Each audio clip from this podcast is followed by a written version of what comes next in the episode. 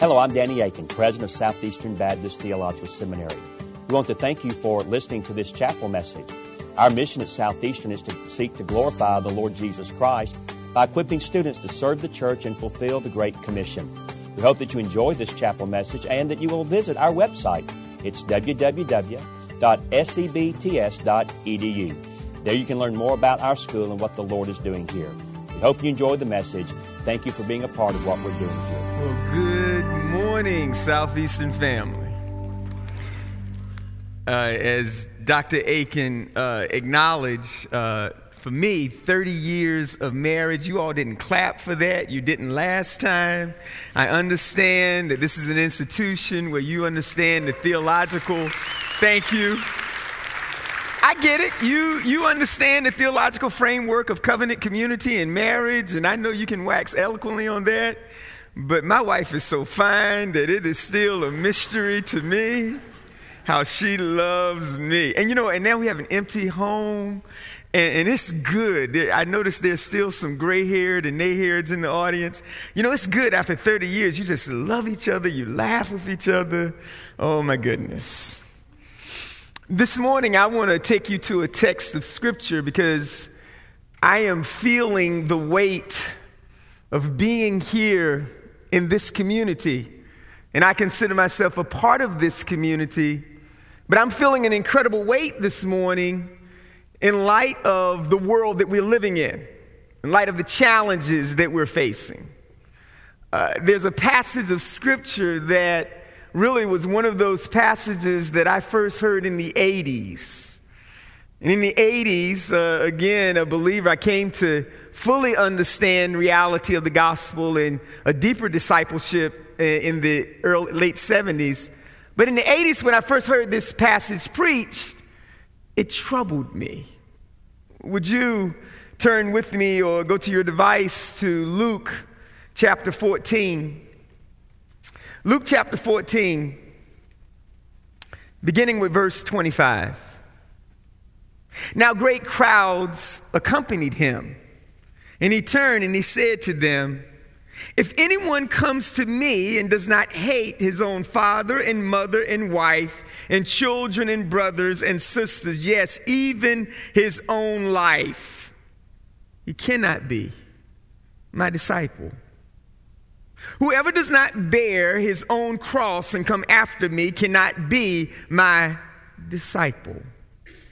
For which of you desiring to build a tower does not first sit down and count the cost? Whether he has enough to complete it. Otherwise, when he has laid a foundation and is not able to finish, all who see it begin to mock him, saying, This man began to build and was not able to finish. Or, what king going out to encounter another king in war will not sit down first and deliberate whether he's able with 10,000 to meet the one who comes against him with 20,000? And if not, while the other is yet a great way off, he sends a delegation and he asks for terms of peace. So, therefore, any one of you who does not renounce all that he has cannot be my disciple. Salt is good. But if salt has lost its taste, how shall its saltiness be restored? It is, it is of no use either for the soul or for the manure pile. It is thrown away. He who has ears to hear, let him hear. I realize we've already prayed for this moment, but I want to pray. Would you pray with me? Father, Jesus, your word would often say this whenever there was something that was difficult for our minds to grasp. And because, Lord, we're looking at a text that our very being, our very brains, just as this original audience, that this text is a very troublesome, problem centered text. We need you to give us ears to hear. And we pray this. May the power of your spirit be at work, not only in my preaching, but may the power of your spirit be at work in our listening. In your name we pray. Amen. This text is a, a troubling text because uh, for me, when I first heard it, I go, wait a minute, because uh, I, am very thankful that I was discipled, and I notice you too are being taught and discipled very clearly about what it really means to know Christ and the covenant promise we have of our salvation in Christ. And I was excited that you had a chapel speaker who really dealt with the assurance that we have in our salvation, our eternal security. And, and so when I, when I first came upon this text in my early journey without context, man, was this a troubling text. There are even commentaries that I believe, uh, in some ways, have gone too far to remove some of the problems that you encounter when you read this text. When you, when you look at this text, it, it gives you a very picture of Luke, who is telling Theophilus, a Gentile, of just who Jesus is. And, and it is this text that Luke, again, is very clear. And we know the other Gospels include this language as well. But, but, but this is the part of the Bible that, for me, sets uh, Jesus apart from anyone else. This is the part of Scripture that, that reminds us that, that the Bible is very unique than, than any other book because this is the part of Scripture to where the one whom we follow creates problems. This is problematic. It was problematic for this audience and it's problematic for me. And, and, I would suggest to you this morning, and I, I love where we have been again in this year as we've been really again continuing to understand that the brand of this institution is the fact that you're a Great Commission seminary. That is dangerous. You can say, gee, thanks, Dr. Akin and staff. But if you're a Great Commission seminary, then that means that you will have a Christ that creates problems. Because to be about the Great Commission without problems, to be about the Great Commission without the center focus of Jesus, we know historically creates even more problems. Because without the center focus of Jesus, you will make the missteps of some of the missiological missteps in our history of maybe even transporting colonialism rather than the kingdom of God. Jesus here in this text is wanting to make sure that his disciples are very clear. He's wanting to make sure that, that, that, he's very clear. And, and when I looked at this, I almost wanted to take a Jeffersonian approach to this text when I first read it. Uh, you know history, Thomas Jefferson, who would go and he rewrote the Bible and took the miracles, the supernatural out, all the things that made him uncomfortable. Man, I wanted to take this out of the text because upon reading it, I was thinking, surely this creates problems. Because the rhythm of Luke is beautiful. I mean, you know that Luke is writing to Theophilus so he'd understand that this is the Son of God. And, and, and when I first read Luke and studied Luke in detail, I thought, man, Jesus is, is just incredible. You, you see in the beginning of who he is that, that this is my beloved Son in whom I'm well pleased. You, you see here in the beginning when he's introduced, and, and you see that Jesus, though, is when you read it accurately, is, is in a category all by himself. I mean, God was was always even started off with problems because Jesus would be born among a people who had been people who were being conquered by the Roman Empire of all the time periods to put your son into the world. And then you want to give him a, a story, a reputation because he's born to a virgin. Problematic. All throughout the scripture, you see that there are problems. Even when he's doing the incredible things of who he is, he, he has a nerve in us to disrupt the political establishment. Not just that, but the religious establishment because he knows that you don't heal on the Sabbath day. And Luke wants to make sure you understand that. He even picks these 12 unlikely men. Fishermen? On the surface, why in the world would you want to change the world with fishermen? A tax collector? Are you kidding me, Jesus? You're going to pick somebody working for the man? Judas Iscariot? You're going to pick a revolutionary? Jesus, the whole story is problematic. Even when the disciples are following him and, and he feeds the 5,000, and yeah, okay, this is why we left our nets. This is why we left the job. 5,000 people, wow. But then Jesus goes, John Gospel reminds us, and he creates problems. Unless you eat my flesh, drink my blood, you can't be my disciple. Gee, thanks. Problems. Well, now in this text, Jesus maintains the rhythm of who he is because in verse 25, great crowds had accompanied them. And I know, I wonder if Peter and the disciples saying, okay, we got him again. Jesus, shh, shh, no, no, no, don't say anything, don't, no. Jesus says these words If anyone comes to me and does not hate his own father and his mother and his wife and children and brothers and sisters, and yes, even his own life, he cannot be my disciples. And I can see the disciples going, What is he saying? Because here's the first problem that is a problem. Jesus creates a problem with your primary identity.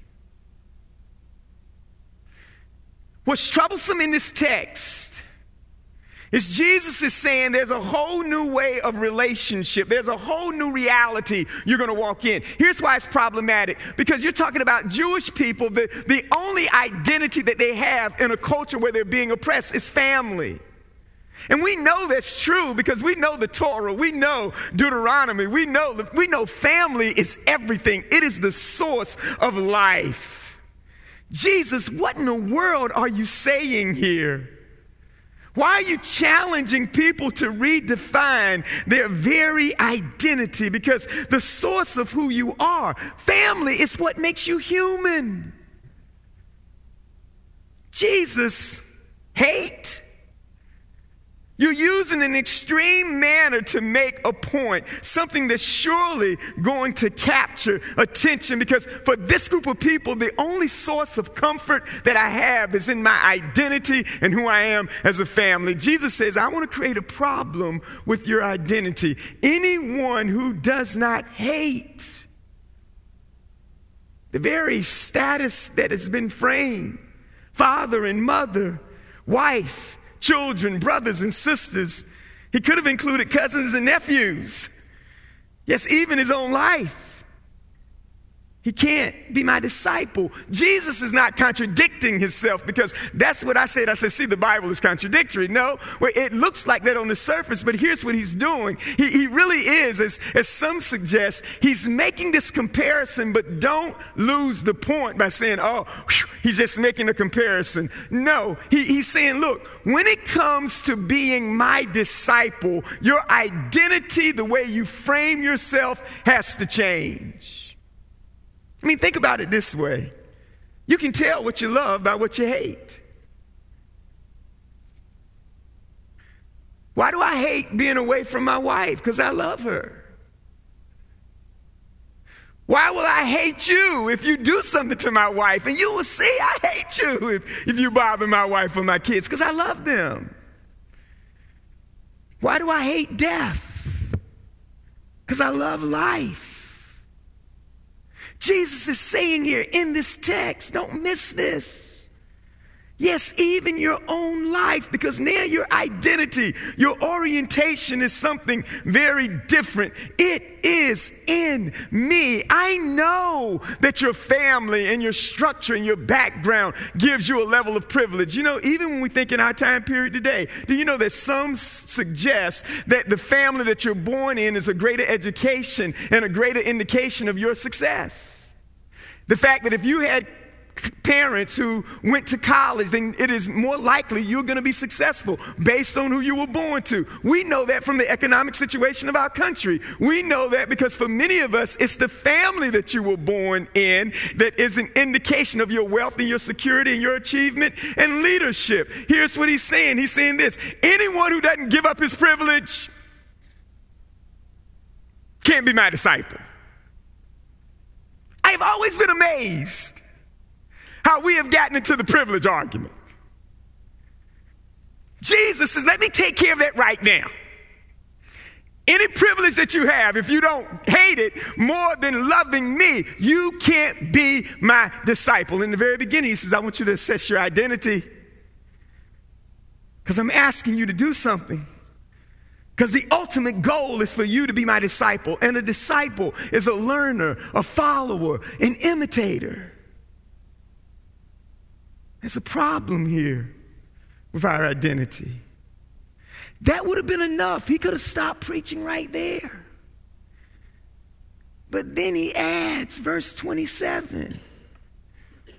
Then there's a problem with a painful identity. It's, it's not just, again, my, my identity here, that my primary identity is family, but now, Jesus, you want me to have a painful identity. Very simple. Whoever does not bear his own cross and come after me cannot be my disciple. This is problematic. And the reason why it's problematic, and I need you to shift your brain for a moment and use your imagination, because we have heard this language, we have sung about picking up your cross, we, we know it, we've preached sermons on it, but I, ev- I wonder if we've ever engaged our minds as to what this audience, as to what they heard, because what they heard is something that is fascinating. Because I'm sure they were confused. Pick up your cross. Wait a minute, Jesus. The only people who carried crosses in this culture, in this time period, were people who were guilty people. Pick up your cross. Cross bearing means that, see, once you pick up the cross, you, you, many of you, you know the story that once you pick up the cross, there's no turning back. You're now saying publicly when you're carrying your cross to that place of execution, yes, I am guilty. Yes, I did the crime. There's no going back once you pick up the cross. And when you pick up the cross, if you say that I'm guilty, here's what this means it means this yes, if you carry your cross, I'm not a hero, I am human because I I now have a cross and there's something that I have done wrong. I know that many people want to make this lighter and want to go to that other place. To pick up your cross means you're carrying your struggles. To pick up your cross means you're bearing uh, difficult. No, before you get there, here's one of the fundamental things of cross bearing people. Cross bearing people says, I am guilty. Wouldn't that be very different from those of us who are disciples? If we lived in a world that first acknowledged our guilt before we pointed the fingers at others who are guilty. Wouldn't it be interesting? Wouldn't we stand very different in the conversations of the world today? Because cross bearing people should always understand that I am guilty. That is why we're the ones that should have a keen understanding of our history and not be ashamed of our history. Because we know that we're guilty. That's why we can look firmly and not lose the reality of who we are when someone really talks about the reality of America and its failure because we know America is guilty. That's why we don't have to do gymnastics. And, and once again, and I'm not just saying this because I'm a man of African descent, but I've had to make sense of the fact, and hopefully you too, because I've been disturbed by the fact that many of the theological people that I love have made some decisions that have done damage to communities that we're still living with today. I do not let Jonathan Edwards off the hook. He was a slave holder. That is egregious. That is tragic. Well, you say, James, why would you still read sinners in the hands of an angry God. Because if Jonathan Edwards and if I pick up my cross, Christian people who follow him know that there's incredible atrocities that we have done. We do not have to be ashamed of the legacy and history of the Southern Baptists. Wow, you haven't told us anything new. We're cross bearing people. We know that humans can do some audacious, tragic things. Donald Trump was right when he said there were good people in Charlottesville? Absolutely. There's always been good people who have done evil things. In the 200 years of history, it was a good church. They gave theological justification to many of the social issues that we have today. Absolutely. We all know cross bearing people in this conversation that it's good people who have done horrific things. That is why we pick up our cross. That is why what makes us different. We're not defensive when the blogs come out. We're not defensive of what the media says to us. We don't have to argue with CNN and CNMSB. Absolutely, we're guilty. We carry our cross. But we know that there's something strange about us because even though the cross, you carry it, it leads to even a stranger place. It leads us to death. And all throughout scripture, there's something incredible when he says, pick up your cross and follow me. Because all throughout scripture, there's something that is powerful that happens when God's people, when God's covenant reality, when we embrace death. We know that when we read our Bible. Noah in Genesis 7, when he goes into an ark and God shuts the door, you know what Noah's doing? He's embracing death. Heck, he doesn't know if that boat's gonna float. It easily could have been his coffin, could have been his his grave. But guess what? I'm willing to go be, sh- and look, shut in with all those animals. Good night. I mean, I can't do snakes, I can't do elephants, but, but you know what Noah's embracing? Noah is picking up a preview of his cross that salvation comes in death, and he's willing to be in a closed ark while there's a flood going on. He could have been drowned, but he knows that it's in death, it's where there is life. Our very Bible calls us to embrace death and the truth of our reality.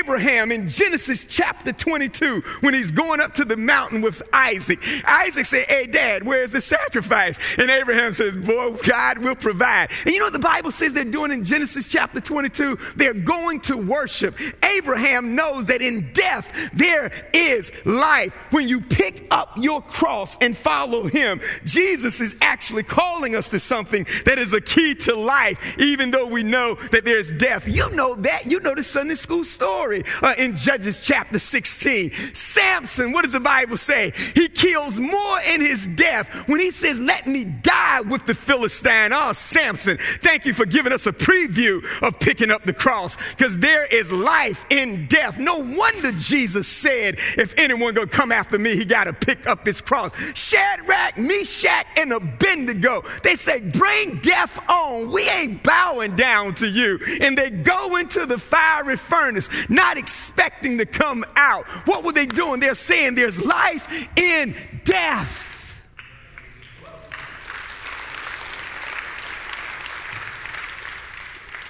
Yes, there's a problem. It's what makes us different. As we engage in cultural issues, we say, yes, we're guilty. Yes, we've benefited from privilege. Yes, our church has done horrific things. But praise God, we get a chance to pick up our cross and die and believe that there can be life, not be defensive. But then, thirdly, you got to gain perspective concerning the price. And in these next few verses, Jesus gives an illustration. He gives an illustration of building a tower that uh, in verse 28, who's going to build a tower without counting the cross? It's a problem. Because when you lay the foundation, not able to finish, you'll be mocked. But then I love verse 31 of what king going out to encounter another king in war will not sit down first and deliberate whether he's able with 10,000 to meet the one who comes against him with 20,000. And if not, while he's the other is a great way off, he sends a delegation to ask for terms of peace. You know, when I first read that, I thought, yeah, you got to count. Whoa, whoa, wait a minute. Let me read this slowly. You mean 10,000 going against 20,000? See, Jesus is saying, listen, you, you, you've got to understand, you got to gain perspective concerning the price because often when you and I decide that we're going to be a disciple of Christ, you're going to be outnumbered. Uh, one of my favorite plays, I got a chance to see this play. It was Alexander. I saw it on Broadway. I, yeah, I'm bragging. Uh, I got to see Hamilton on Broadway. Uh, I'm really bragging. I sat on the second in the second row. Absolutely. I, I, listen, if you've never seen it, you need to sit or listen listen to the soundtrack. But there was one moment in the play where there's a song between Washington and Hamilton, and, and, and Washington said these words. He says, and it was during the beginning of when they're, they're engaged in war. And, and so he says, uh, trying to get Hamilton, trying to recruit Hamilton, he says this We're outgunned, we're outmanned, we're outnumbered, we're outplanned. We got to make an all night stand. And then he said, Yo, I need a right hand man. And I almost wanted to stand up in the play and say, You're absolutely right. When you're outnumbered, you're outmanned. You need a right hand man. I got good news for you. God calls us. Here's the problem count the cost, but you're going to be outnumbered and outmanned. And be very careful whenever you try to make the numbers match. Be very careful trying to orchestrate power in your own way. Be very careful making political and social decisions because somehow some authority can protect your Christianity. Those of us who know our history know that that might have been the failure when Constantine decided that he would make things comfortable. Be very careful how much you rely on political power because Jesus says, count the cost when you're outnumbered, you're outmanned. And yes, he needs a right hand man. I got good news for you. We have a right hand man. When Stephen looked up, he saw Jesus standing up at the right hand of God. Good news for you. We can be outnumbered, outmanned Yes, it's problematic when you pay the price, but we've got the King of Kings and Lord of Lords, the one who's lifted up at the right hand of God. I almost wanted to stand up in the play and say, Hey, Washington, Jesus is your right hand man.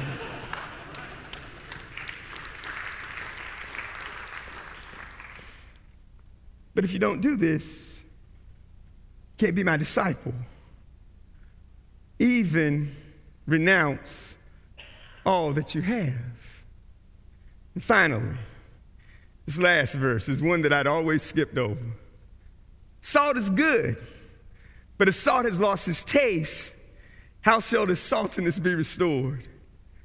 It is of no use either for the soil or for the manure pile is thrown away. He who has ears to hear, let him hear. Now, now, we have always, I think, and I've misunderstood this verse because I've taken this verse and put it in my American framework because the way I think of salt here is I typically think of salt in terms of seasoning. And, and we've heard many sermons, and sure, it can be applied that it's a preserving agent. That's what salt does. But, but it's deeper than that. The picture, the context that he uses here is that salt, if it's lost its saltiness, is no no useful for the soil or for the manure pile.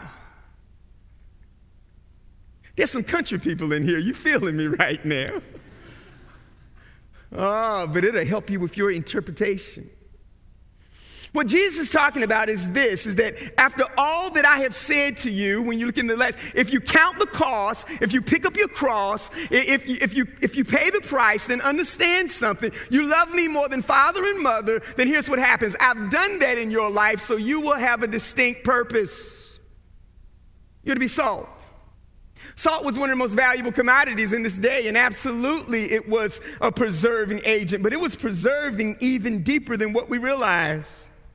Salt would be used, and uh, Dr. Anthony Bradley wrote an article on this, and there are other commentaries that talk about the agricultural nature of salt. But I knew that growing up in Barco, North Carolina. My dad, again, being a person who, again, I, my grandfather was a farmer, and my dad, we had nothing but fresh vegetables. We had four acres of garden. Listen, I never ate a canned food until I went to college. And I love frozen dinners to this day because I grew up with fresh stuff all the time. But my dad had this moment when he would get excited excited with the garden.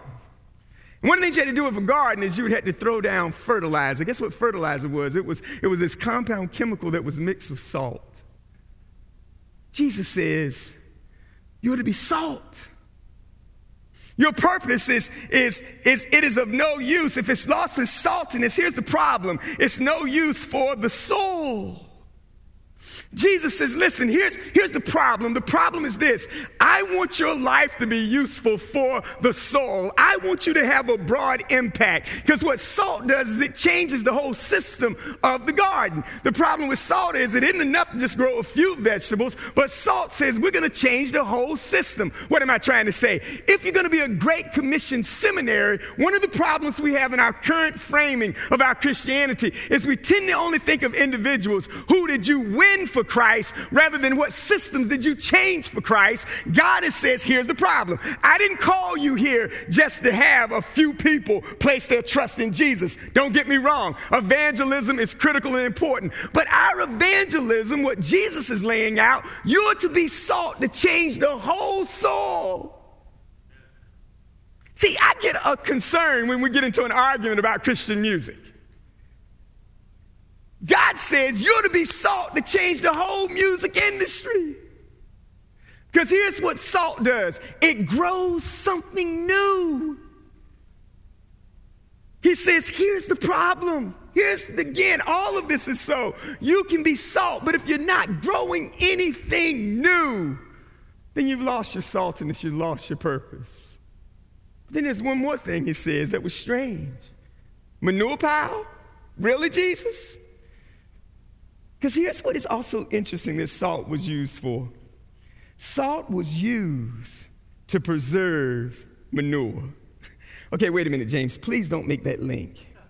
Does that mean that you want us, Jesus is challenging us, that we're to be a part of preserving manure?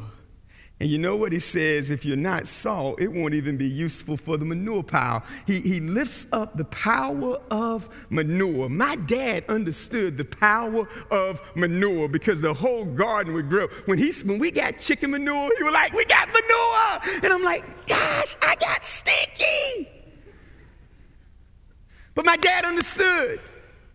That manure is what was going to change the whole composition of the soul. And here's what Jesus is saying Your purpose is to change the whole composition of the soul. You're to keep the manure for rotting, because I even have a purpose for that which everyone else would throw out. It still has a beautiful purpose. Can I say to you, that's the God that we serve? We're even to preserve those things that everyone says is waste, but we've got a redemptive Savior that says, I have a purpose for that, but you won't experience that purpose unless you and I know that God says, purposefully, I take that what you think is a waste and it is thrown away. We know that's true because we know later in Luke that he goes on a hill outside Golgotha, a hill which everyone else would think is a waste. He dies on a cross which everyone thinks was a waste. And you and I are preserved because Jesus is willing to be ripped open, not even recognizable,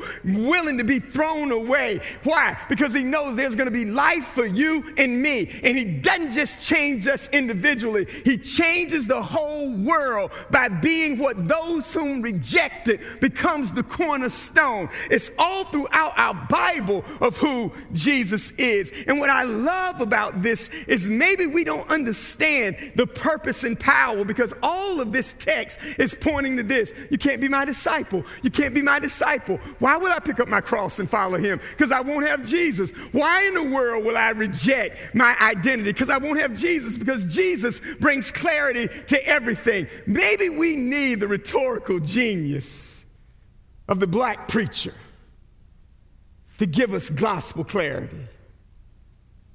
Because in the African American preaching tradition, there's an intellectual way of helping audiences who could not read in the 20s and 30s. And they use a rhetorical device so that people would understand something. And that's why you would hear preachers close their sermon by saying this about Jesus who caused problems He's the seed of the woman, He's the Passover lamb, He's the lion of Judah, He's the crimson cord, He's the bright morning star. He's Emmanuel. He's the Christ. He's the Logos. He's the Lord. He's Master. He's Savior. He's Son of God. He's Son of David. He's the new Adam, second Adam, last Adam, light of the world, King of the Jews. He's the ruling, reigning, resurrected one because the one who caused problems is the one who gives us everything. And as I close, I heard one preacher borrow a few lines from DJ Khaled. And DJ Khaled and you may not know DJ Khaled, and don't Google him because there's some things that won't be too good. But, but DJ Khaled did get this one thing right. He says, All I do is win win no matter what. And every time I step in the building, everybody hands go up and they stay there and they stay, yeah, and they stay there, up, down, up, down, because all I do is win, win, win. And if you're going to put your hands in the air, make them stay there. Can I just say to you, yes, Jesus gives us problems, but we know those problems lead to a resurrected, ruling Savior. And all we do is win, win, win, and hands go up. Can I say this to you as well? We will need to be the generation to define where our identity comes from. Our patriotism must take second place to our theocentric reality. we must understand we have to be the genius to make sure that people don't get their identity in a lost cause because we know the only monument that should remain is the cross and where there is life. This is the generation that will create mystery. Because call us what you want to call us. Because our life and hope is in Jesus Christ. We will pick up our cross we will love him more than any other social structure we have. We will count the cost and bring on the manure because there's something beautiful that comes from the ugly. Because all we do is win, win, win, win. Now let's go fulfill the Great Commission. So it's in the name of Jesus. Give us ears to hear, but give us the courage to respond in your name.